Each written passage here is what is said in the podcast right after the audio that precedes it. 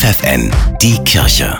Regional. Für die Region Hamburg und Lüneburg mit Steffi Behnke.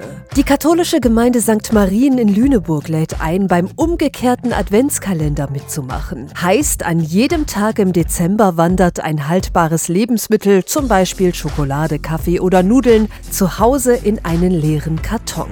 Am 19. oder 20. Dezember nehmen dann die Lüneburger Tafel oder die Kirchengemeinde das volle Paket entgegen.